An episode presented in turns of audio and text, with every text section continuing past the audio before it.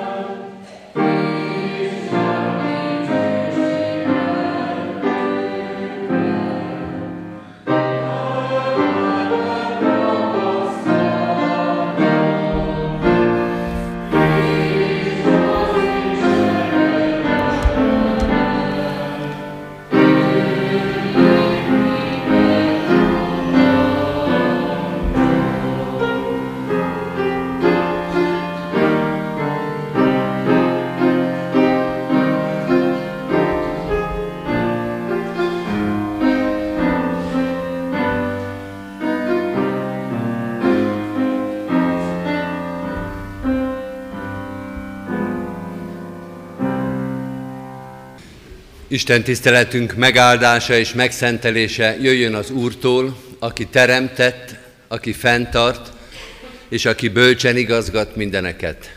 Amen. Halljátok az igét testvéreim, amint szól hozzánk Péter apostol első levelének a második részéből, a 11. verstől a 17. versig a következőképpen. Szeretteim, kérlek titeket, mint jövevényeket és idegeneket, tartózkodjatok a testi vágyaktól, amelyek a lélek ellen harcolnak.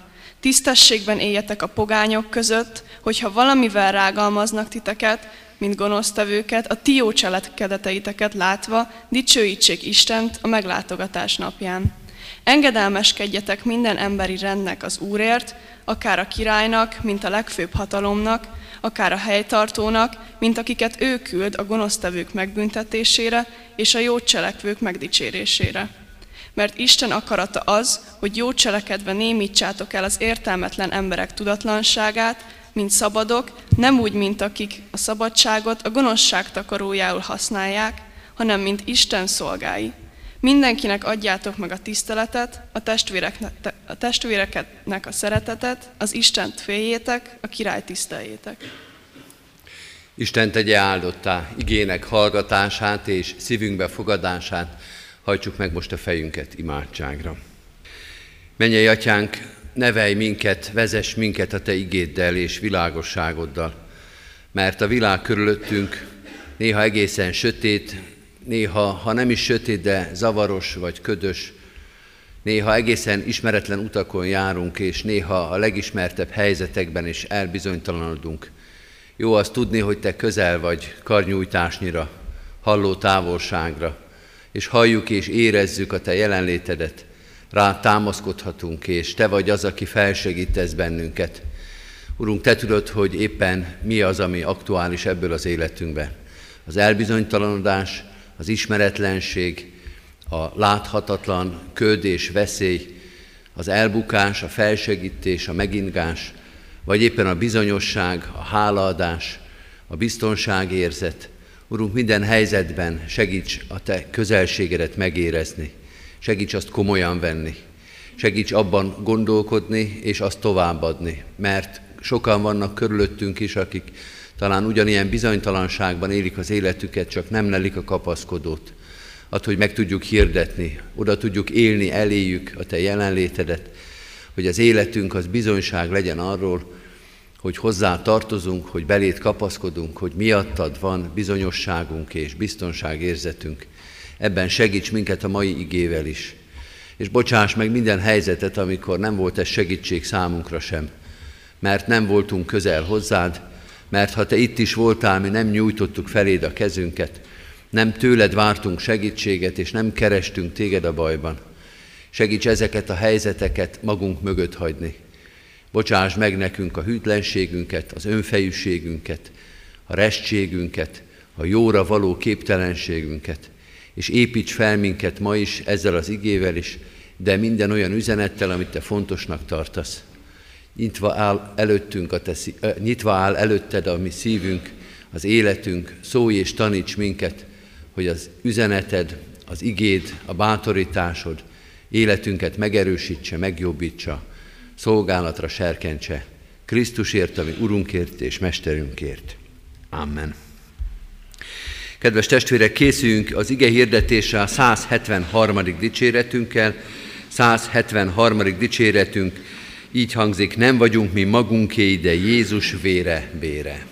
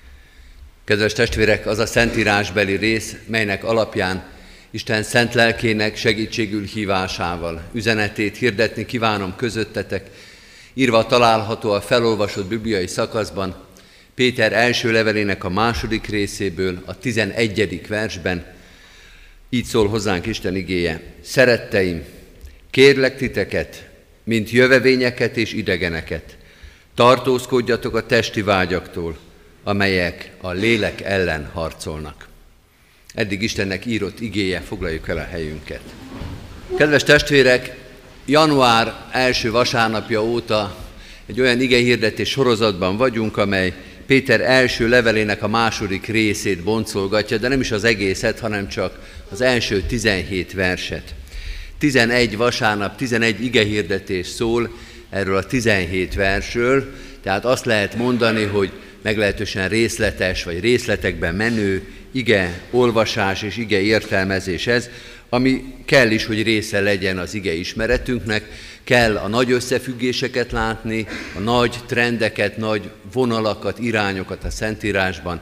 Az is fontos, meg az is, hogy legyen időnk és lelkesedésünk arra, hogy egészen mélyre fúrjunk egy-egy igébe, egy-egy különösen gazdag szakaszba, rászányunk az időt, rászányunk a figyelmet arra, hogy szinte szóról szóra, félmondatról félmondatra értelmezgessük, elhelyezzük a Biblia ismeretünkben azt a szakaszt, amelyet olvasunk.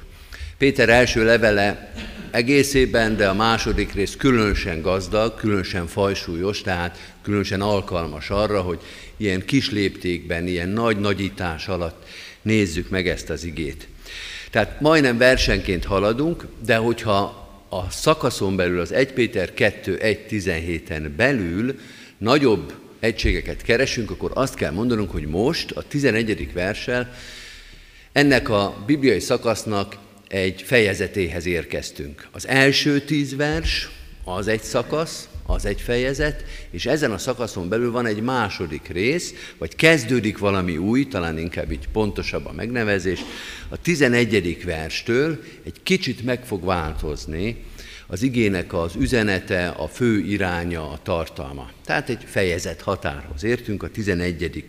versel, ami egyébként nem ér véget a 17-kel, hanem utána tulajdonképpen ezt a logikát újra és újra föl fogja venni Péter első levele. Arról van szó, hogy az első tíz vers az a Krisztusi csodáról beszél.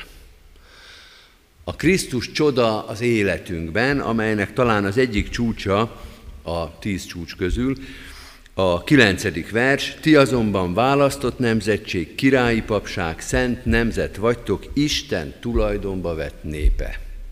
Erről a csodáról beszél az első tíz vers, hogy mit jelent Krisztus, milyen fejezetet, milyen új életet hoz az ember életébe, hogyan lehet ezt leírni, és a 11. versből től, 11. verstől elkezdenek a következményéről beszélni, hogy mi következik abból, hogy Isten tulajdonba vett népe vagytok.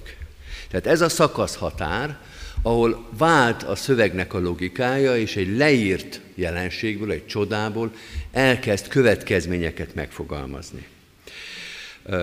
Három dolgot szeretnék mondani ezzel kapcsolatban, ezzel a szakaszváltó, gondolatot, logikát váltó mondattal kapcsolatban. Egyrészt magáról erről a következményetikáról, amit szépen megjelenik.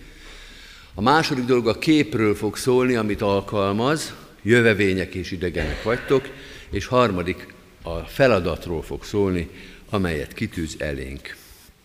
Következmény etika, a keresztény etika, következmény etika, ez egy ilyen tételmondat, ezt többször szoktuk mondani, és itt is ezt látjuk, hogy az első tíz versbőlnek következményei vannak az életetekre vonatkozóan. A Krisztussal való találkozásnak, a Krisztusba való beoltatásnak, a Krisztusban való új embernek levezethető, megfogalmazható következményei vagytok. Azért kell így élnetek, azért kell az életeteket így és így folytatni, mert ott van az az első tíz vers, mert Jézus Krisztusban vagytok, ahogy Pál fogalmaz, Jézus Krisztusban új teremtés lettetek. Lehetne ezt a gondolatot relativizálni, és tulajdonképpen nem is haszontalan, amennyiben azt mondjuk, hogy Jézus Krisztusnak következménye van az életünkben, ezt mondja Péter, de hát mindennek következménye van. Minden hat az embernek az életére, ha szemüveges lesz, és innentől kezdve szemüvegbe kell néznie, meg olvasnia, hát annak is van következménye, például, hogy nem szabad a szemüveget elveszíteni, vagy hogyha összetörik, ami majdnem megtörtént reggel, akkor gondolkodni kell, hogy na és mi lett volna, ha összetörik, és akkor én most mit csináltam volna. Ha elutazik az ember, annak következménye van, mind annak is, hogyha nem utazik el, pedig tervezte.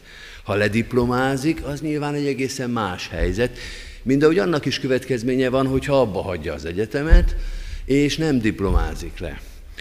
Ha keresztény lesz, ha Krisztusban van, annak következménye lesz, mind ahogy annak is következménye van, ha soha nem hall erről, vagy hall ugyan, de megtagadja ezt az engedelmességet, vagy nem tudja rászánni az életét, ha nem lesz keresztény, annak is van következménye. Tehát hatások és kölcsönhatások és ellenhatások között éljük az életünket, és ebből az egyik a Krisztus történet, az is hat az életünkre, ugyanúgy, mint a szemüveg, vagy egy járvány, vagy egy vírus, ami elér minket, vagy nem ér el minket. Mi ebben a különbség? Hol van itt a hangsúly? Azt kell mondanunk, hogy tulajdonképpen igaz, igaz az, amit ez a relativizáló gondolat fölvethet, hogy minden hat az életünkre, és mindennek van következménye. Ami alapján eligazodhatunk, ami talán segíti egy kicsit a gondolkodásunkat és majd a döntésünket is, az az, hogy Isten Jézus Krisztusban, Jézus Krisztus által el is mondja ezt nekünk, ha szabad ilyet az Úristenre mondani, akkor nyílt lapokkal játszik, kiteríti a lapjait, és pontosan elmondja, érthetően, felfoghatóan és követhetően, hogy azért jött, hogy hasson ránk. Azért jött, hogy megváltoztassa az életünket. Elmondja a végső célt is, ez is egészen nyilvánvaló, azért jött az ember fia, hogy az ördög munkáit lerontsa. Azért jött az ember fia, hogy megkeresse és megtartsa azt, ami elveszett. Azt is elmondja Isten, hogy azt várja tőlünk, hogy változtassuk meg az életünket, az életünknek az irányát. Azt mondja, hogy te pedig köves engem. Hát ennél nyíltabban nem lehet egyébként beszélni. Nincs ebben semmiféle nehezen érthető, vagy másképpen is érthető szöveg. Te pedig köves engem. Isten elvárja tőlünk, és el is mondja nekünk, hogy tegyük nyilvánvalóvá, hogy hozzá tartozunk, hogy ő hat az életünkre, hogy az ő erőterében élünk. Úgy fényljék a ti világosságotok, hogy az emberek látva a ti jó cselekedeteiteket, a ti etikátokat, az egész életeteket, dicsőítsék a ti mennyei atyátokat. Ez a hegyi beszédben van, de majdnem itt is ugyanezt olvassuk. A lekcióban hallottuk is, újra olvasom a 12. verset. Ha Isten engedés élünk, akkor jövő vasárnap erről fog majd szólni Isten igéje. Tisztességesen éljetek a pogányok között, hogy ha valameny, ma valamivel rágalmaznak titeket, mint gonosztévőket, a ti jó cselekedeteiteket látva, dicsőítsék Istent a meglátogatás napján.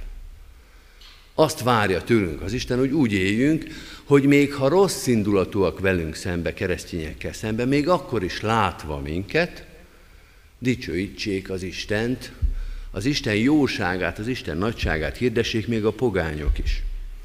Ilyenet, ilyet is mond Jézus, hogy azt várja tőlünk, hogy elmenvén tegyetek tanítványokká minden népeket, stb. stb. Tehát Isten nyíltan beszél ebben a dologban, valóban hatások és ellenhatások tengerében élünk, de Isten elmondja, hogy ő mit hoz az életünkben, és erre várja tőlünk a választ. Kedves testvérek, a hit és a bizalom kapujához értünk ezzel a gondolattal. Hogy sokan hatnak ránk, burkoltan vagy nyíltan, ez is sokféle lehet, és nekünk el kell döntenünk, hogy melyik hatásnak vetjük alá az életünket. El kell döntenünk, hogy kinek hiszünk, kiben bízunk meg, és ki miatt változtatjuk az életünket. És valóban minden döntésnek következménye van. És a nem döntés is döntés. A nem döntésnek is következménye van. Mi az a kép, amit Jézus használ, vagy Péter használ, és ami segít nekünk ebben az eligazodásban? A kép ismerősnek fog tűnni, azt mondja, hogy jövevények és idegenek vagytok. Szeretteim, kérlek titeket, mint jövevényeket és idegeneket.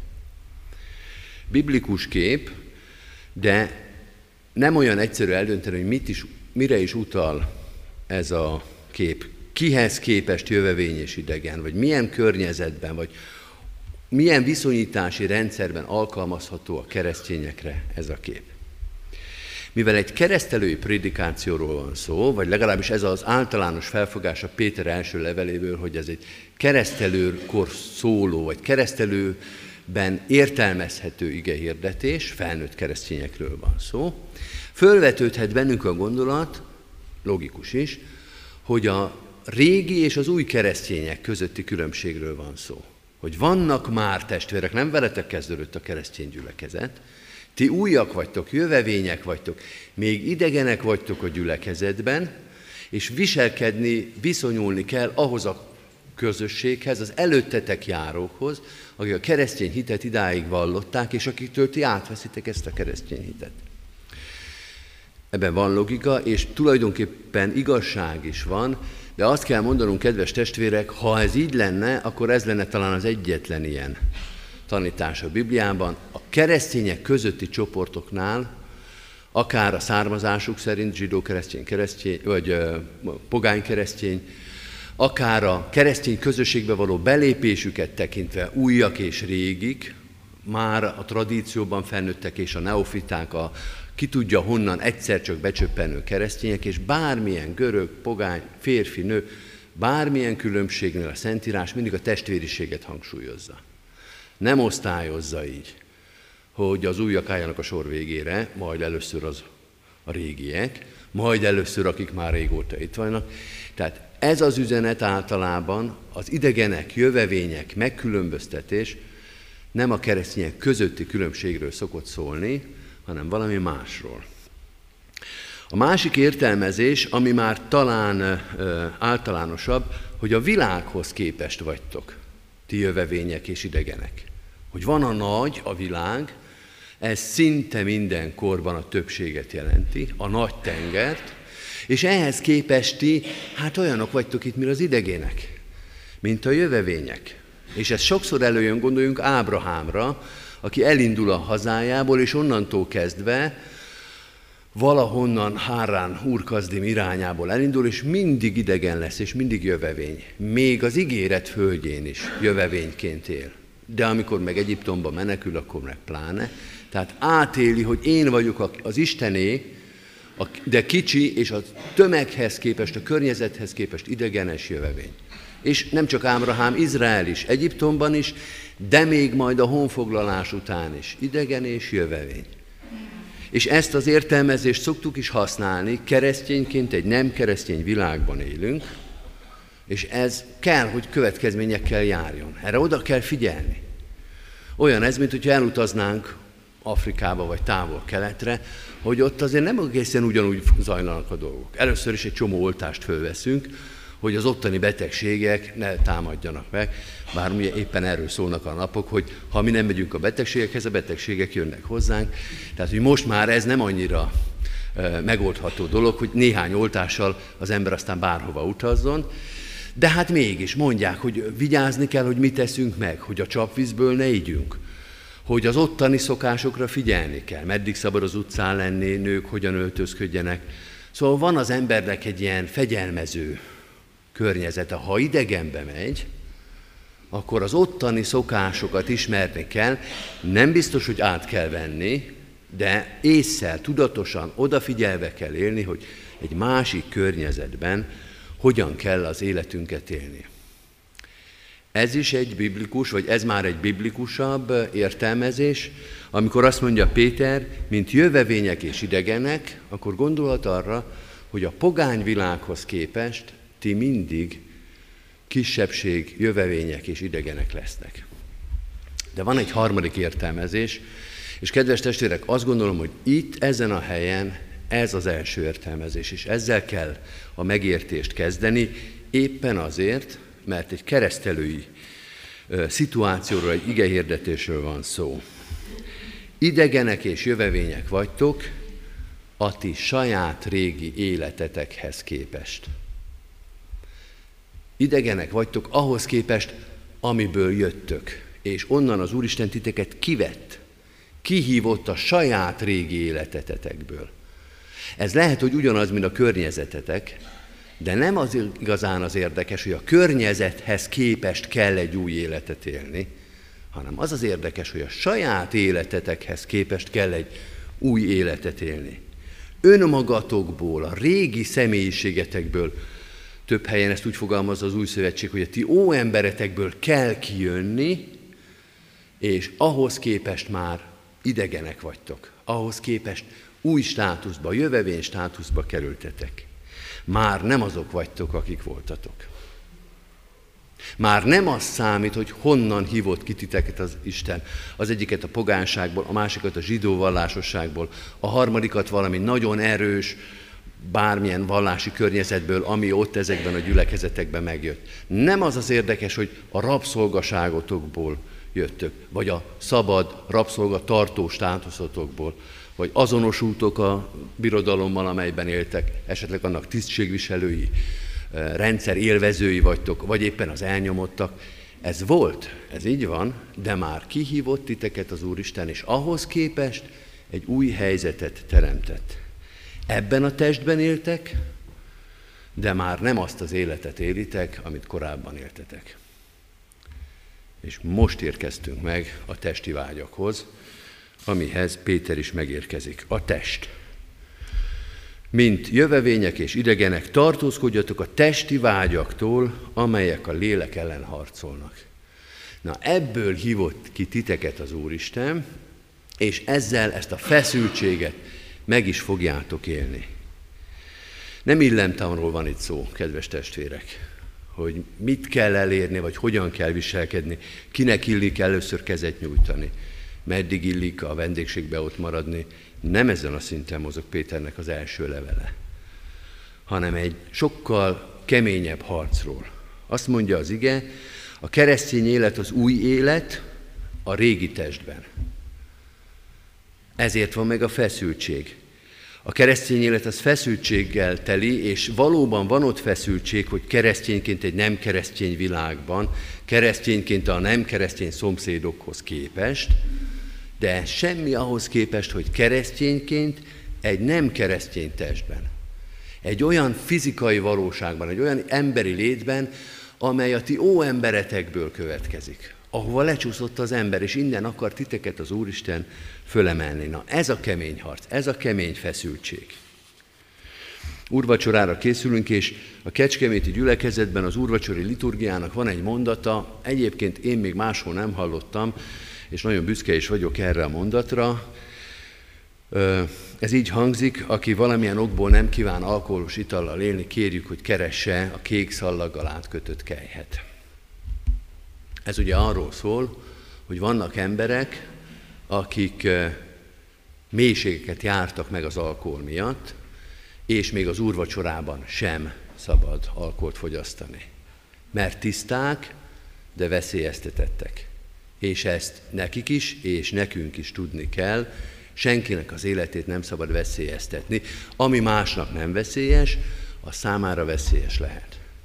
Hát ha élhetek ilyen képzelbarra, kedves testvéreim, valamennyien kék szalaggal átkötött kejhet, kejhek vagyunk. Tiszták a Krisztusban, de veszélyeztetettek. De mondok egy még keményebb példát. Egyszer voltam egy konferencián, ahol különböző szenvedélybetegségekben és betegségekben küzdő emberek, vagy szabadult emberek voltak, és volt ott egy hív fertőzött ember is, egy éces ember, aki erről beszélt, hogy milyen écesként élni, és hogy milyen nehéz azt megmagyarázni, illetve bele se hogy őtőle félnek az emberek, mert ő éces, és ezt lehet róla tudni, pedig nem neki kell félni, hanem neki kell félni. Mert ránézve veszélyes minden influenzás, minden akármilyen beteg, mert az ő immunrendszered ment tönkre, hogy miért és hogyan, az egy másik történet, de ő az, aki igazából veszélyben van, és neki úgy kell élni, hogy bármilyen betegség, amit más három nap alatt elrúg magától, vagy ha nem is három nap alatt, de könnyebben gyógyul, a számára végzetes lehet. Kék szallaggal átkötött életben éljük az életünket, mondja Péter a gyülekezetnek, és ez tudatosságot, figyelmet, fegyelmet követel tőletek. Amikor a vezetési tanfolyamon voltam, a gyakorlatvezető, aki tanított vezetni, egy tapasztalt, higgadt öreg úr, annak volt egy ilyen mondása, hogy a tükörjégen is lehet vezetni, csak tudni kell, hogy most tükörjégen vezetünk. Ami azt jelentette, hogy ha tükörjégen kell vezetni, akkor az ember egészen másképpen viselkedik, nem kapkod, nem janizik, nem kockáztat, mert akkor jön a csattanás. Hát valami ilyesmit mond Péter is, hogy tükörjégen éljük az életünket. És ez szerint kell élni. De kedves testvérek, ebben a tudatosságban, amit Péter hangsúlyoz, hogy tükörjégen életek az életeteket, és ezért küzdeni kell, figyelni kell, ebben a tudatosságnak van három iránya. És csak az első az, hogy vigyázz, mert veszélyes életet élsz. Vigyázz, mert veszélyes rád a te fizikai léted, a testben való léted. Még két dologról szeretnék beszélni, ami fölemeli ezt a gondolatot, amely reményteljesé teszi. A tudatosság az, egyik, tükörjégen élünk, vigyázzunk. De a másik, hogy van segítség. Hogy van segítség. Van, aki támaszt nyújt ebben a sikamlós helyzetben. Van, aki fölsegít, ha már elestünk. Minden télen itt van ez a műjégpálya a főtéren, mi is kiszoktunk menni, a lányaimmal megyek korcsolyázni. Mindenki, aki már tanított eh, gyereket vagy bárkit eh, korcsolyázni, tudja, hogy az első szakasz az nem lehet egyedül azt mondani, hogy menj, hát körülbelül látod, hogy mások mit csinálnak, majd menni fog, hanem az első szakasz az a derékfájos korszak, amikor az ember hétrét görnyedve, fogva a két gyereket, úgy korcsolyázik, totyog, hogy a lába között ott a gyerek próbál korcsolyázni. És folyamatosan el sem szabad engedni a kezét, hogy megjöjjön a bántorság, hogy el tudjon indulni, rá érezzen a dologra.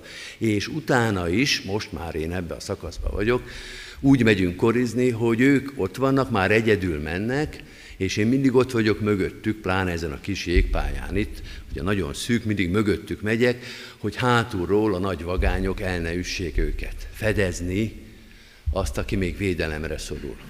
Azt mondja Péter, erre gondoljatok mindig, ha nem is látjátok, hogy valaki mögöttetek fedez titeket, vigyáz rátok. Vigyázz, hogy el ne üssenek, föl ne lökjenek, és ha megtörténne, és nem fogtok ott fetrengeni egész este a jégen, hanem ott van, egy pillanat alatt ott van, és már föl is segít.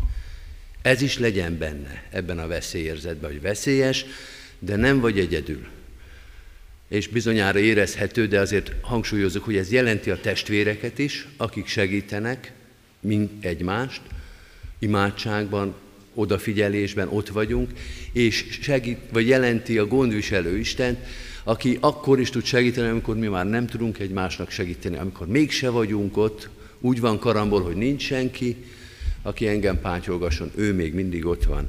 Tehát azt mondja ez a kép, hogy ez is legyen tudatos. Tükörjég, de segítséggel.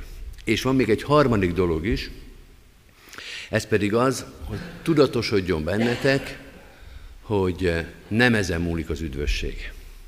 Nem ezen múlik a végkifejlet. Baljóslatú ez az ige, amit olvasunk, ismét felolvasom. Tartózkodjatok a testi vágyaktól, amelyek a lélek ellen harcolnak. Komolyan kell venni, de ez az ige nem azt mondja, hogy ha elbuktok, akkor el is kárhoztok. Úgy figyeljetek, úgy vigyázzatok, hogy az első bukás halálos. Nem ezt mondja. Veszélyes dolog, nagyokat lehet csapódni, meg tudjuk ütni magunkat, és meg tudunk ütni másokat is, de az üdvösség az egy egészen más dolog. Hogy teljesen kifacsarjam ezt a jégképet, azt mondja Péter, hogy ez tükörjég, de nem jégtáncbajnokság. Nem arról van szó, hogy a végén majd pontoznak, biztos emlékszünk erre, hogy fölemelik a számot, és akinek nem 10 pontos a gyakorlata, az megy a kárhozatba. Nem azt mondja Péter, hogy úgy rettegjetek, hogyha nem lesz szép az életetek, ha bukás lesz benne, ha bizonytalanság, és biztos emlékszünk, mekkora bukások vannak még a műjégpályán is, pedig azok profik. Ha föltörli velünk a, a bukás az egész jégpályát, Ez akkor sem arról szól, hogy hány pontot kapunk. Az egy másik történet. A vége az Krisztus kezében van. Az üdvösség az biztos. Az nem a mi jégtáncunknak, táncos életünknek a külalakjától, vagy a, a, a nehézségétől, könnyűségétől függ. Az egy egészen más dolog. Ne rettegjetek, mondja Péter, noha elsőre talán nem ez jön ki belőle, hanem az, hogy éljétek fegyelemmel, figyelemmel az életeteket, tudva, hogy miben vagytok. De azt is tudva, hogy valaki figyel rátok, hogy valaki tanítgat titeket, hogy ott van mögöttetek, hogy fölemel, hogyha elbuktok. Lesz ilyen bőven, föl fog emelni titeket, meg fog gyógyítani titeket. És az üdvösség az egy egészen másik történet. Abba ez az egész jég revű, ez nem tartozik bele, az az ő ajándéka, az az ő kegyelme, azt ő hozza meg nektek, azért ő küzd meg. És mindaz, amit idáig mondtunk, mondja Péter, és amit majd ezután is fog mondani, az a földi élet Isten dicsőítő voltára utal, és az üdvösség az ott az elején volt, megízleltétek, hogy jóságos az Úr, üdvözített titeket. Ezzel a reménységgel, ezzel a boldogsággal, és ezzel a fegyelemmel olvassuk továbbra is Péter levelét. Amen. Kedves testvérek, készüljünk az úrvacsorai közösségre.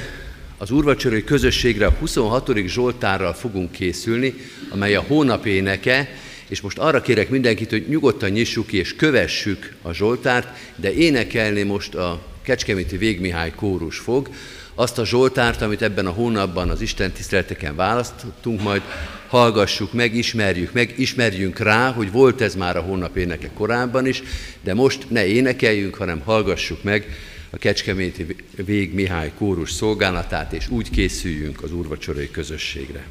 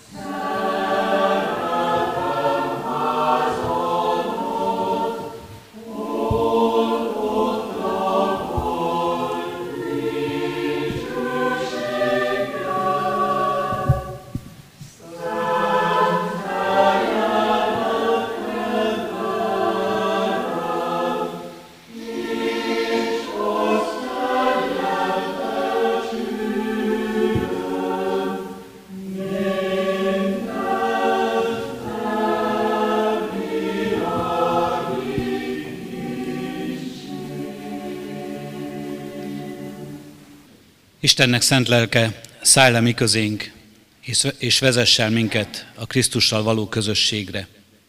Amen. Hallgassátok meg, testvéreim, mi módon szerezte a mi Urunk Jézus Krisztus az Úri Szent Vacsora sákramentumát. Legbővebben elénk adja ezt Pálapostól a korintusi gyülekezethez írott első levelének 11. részében, eképpen. Mert én az Úrtól vettem, amit át is adtam néktek, hogy az Úr Jézus azon az éjszakán, amelyen elárultatott, vette a kenyeret, és ezt mondta, vegyétek, egyétek, ez az én testem, amely ti érettetek megtöretik. Ezt cselekedjétek az én emlékezetemre. Hasonlóképpen vette a poharat is, miután vacsoráltak, és ezt mondta. E poháram az új szövetség az én vérem által. Ezt cselekedjétek valamennyiszer, isszátok az én emlékezetemre. Mert valamennyiszer eszitek-e kenyeret, és isszátok-e pohárt, az Úrnak halálát hirdessétek, amíg eljön. Amen. Íme testvéreim, előttünk vannak-e látható jegyek, melyek Urunk bűnbocsátó kegyelmét hirdetik számunkra. Mielőtt részesülnénk-e kegyelem jegyeiben, hajtsuk meg fejünket, és tartsunk egyéni bűnvallásot is, egy csendes percben megállva, ami Úrunk Istenünk előtt.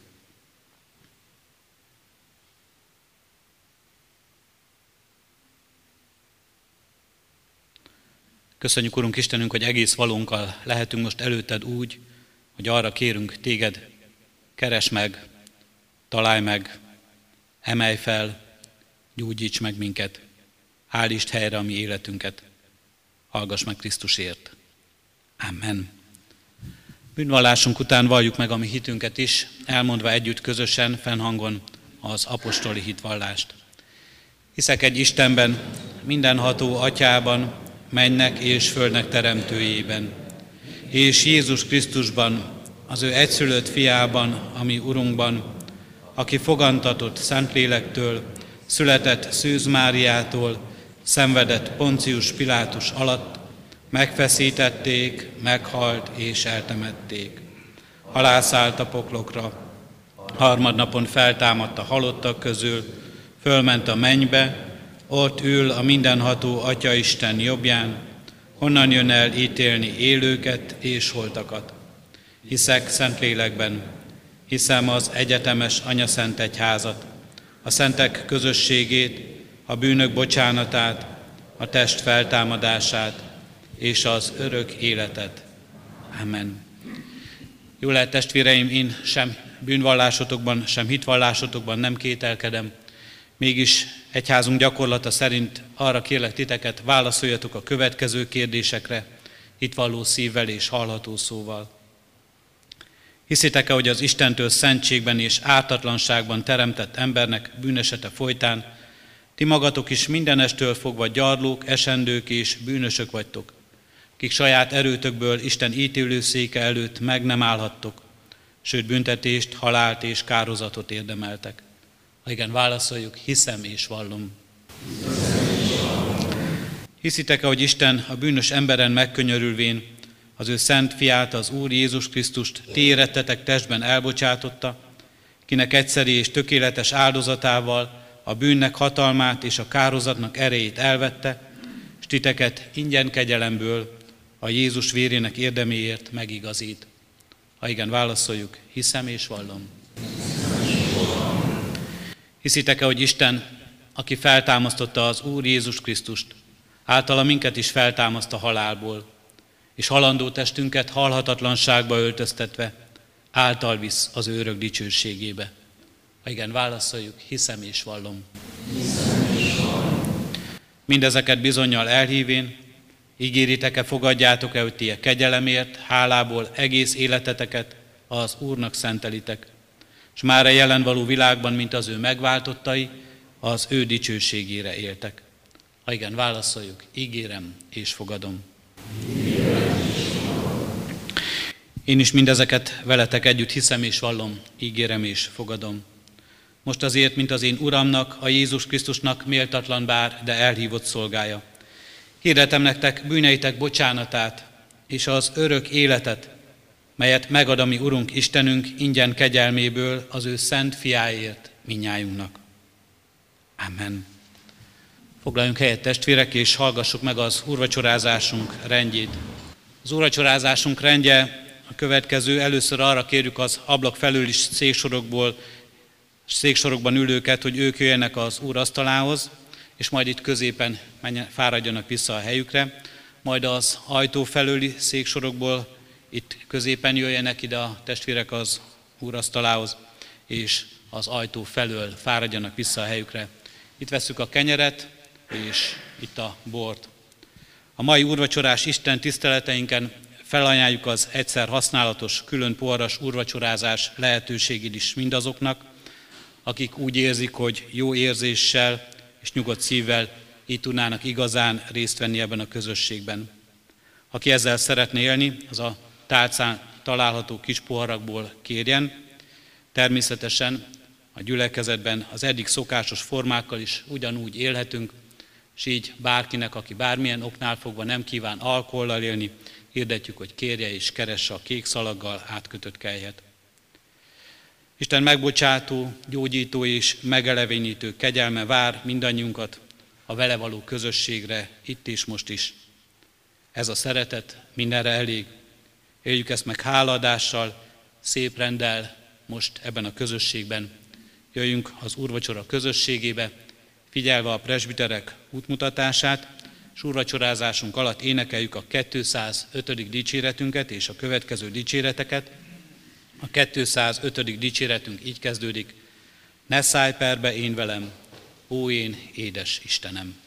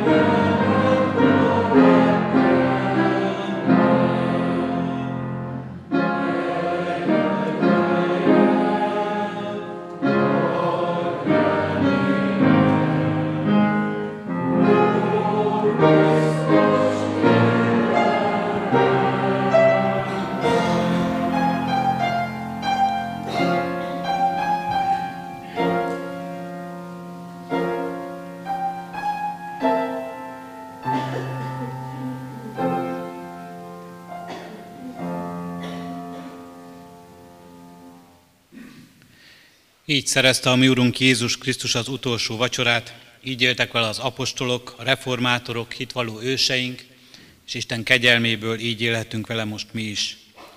Mielőtt elbocsátanánk titeket, kérünk és intünk, ahogyan azt az apostol is tette, hogy Isten kegyelmét hiába valóvá ne tegyétek magatokban.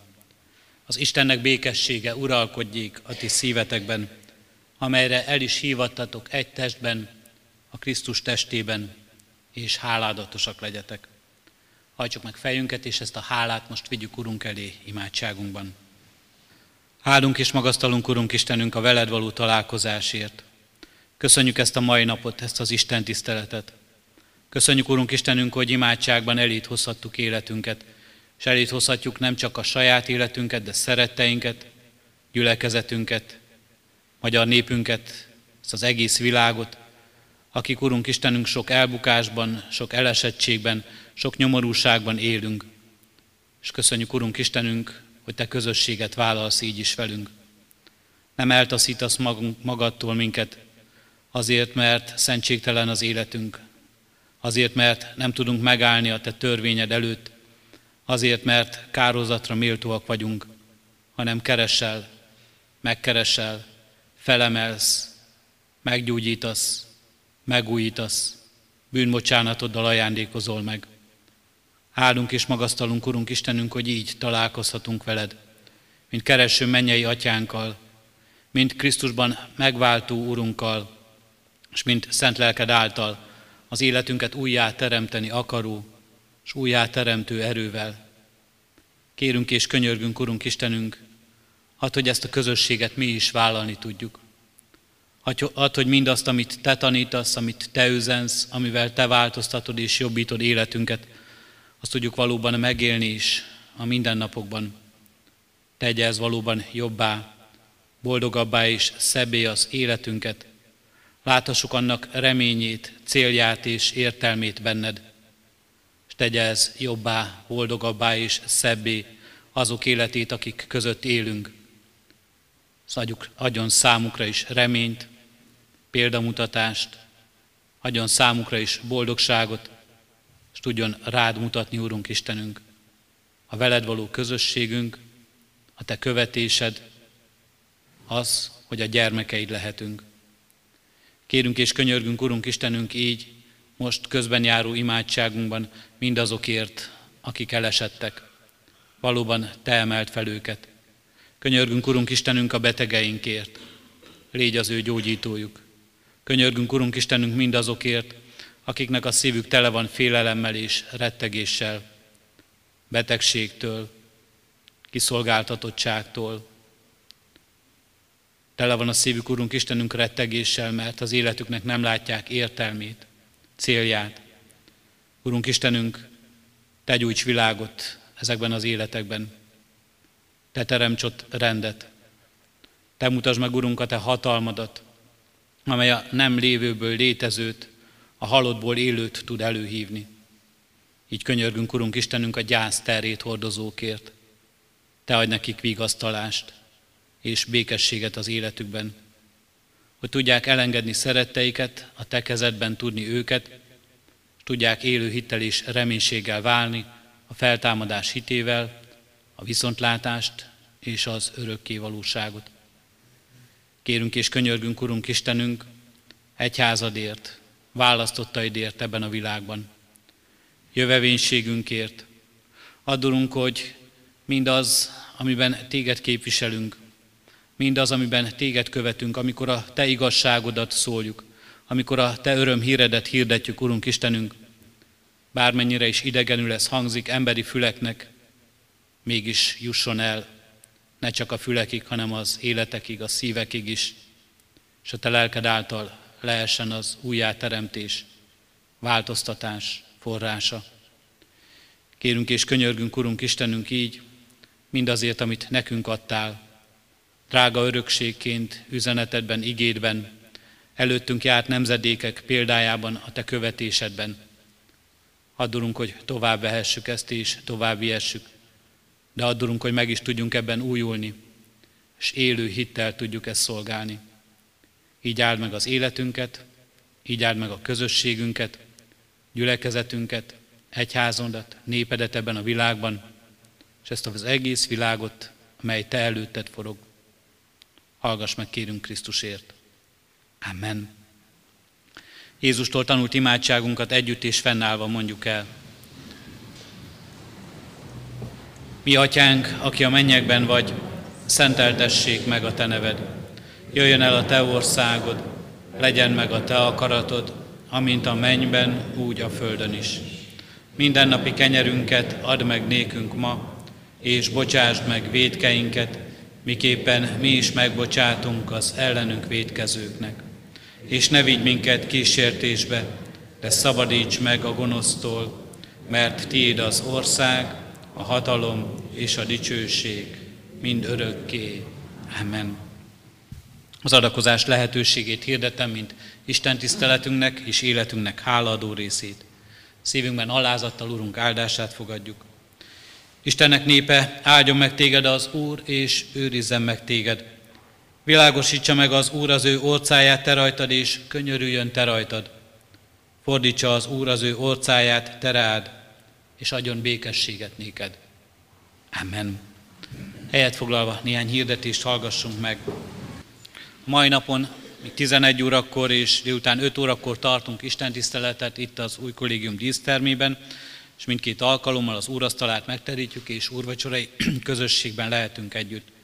Most a 9 óra Isten tiszteletünk után gyülekezeti kávéházat tartunk a kis konviktusban, földszinten, ha megyünk le, akkor jobbra forduljunk, és ott találjuk majd a kis konviktus termét, ahova az általános iskolánk tantestülete vár minket egy kis szeretett vendégségre, kávéházra, közös beszélgetésre. A heti alkalmak közül szeretném hirdetni, kedden a házi bibliórai alkalmakat, négy órakor a Hunyadi Városi Közösségi Házban lesz bibliaóra, öt órakor Kadafalván Simoni Bakó Máriáiknál a Szöcske utca 15 szám alatt, szerdán 6 órakor pedig házi biblióra lesz idősebb Mészáros Jánosnál a Hegedűs köz 24 szám alatt. Minden helyre szeretettel hívjuk és várjuk a környéken lakókat is. Imádkoztunk, Páli Imréné, Pinci és Ágnes 69 éves, Farkas József 80 éves, Dubec Dóra 35 éves korában elhunyt szerettük egy gyászoló testvéreinkért. Halottaink vannak Szőke Lászlóné, Perit Mária, 84 évesen korában hunyt el, március 3-án, kedden délután 2 órakor lesz a temetése. Csendom Lajos 75 évesen hunyt el, március 6-án, pénteken 1 órakor temetjük. Pap Sándorné Kis Mária 83 éves korában elhunyt testvérünk temetése, szintén 6-án pénteken, délután 3 órakor lesz. Isten vigasztalását kérjük a gyászolók életére.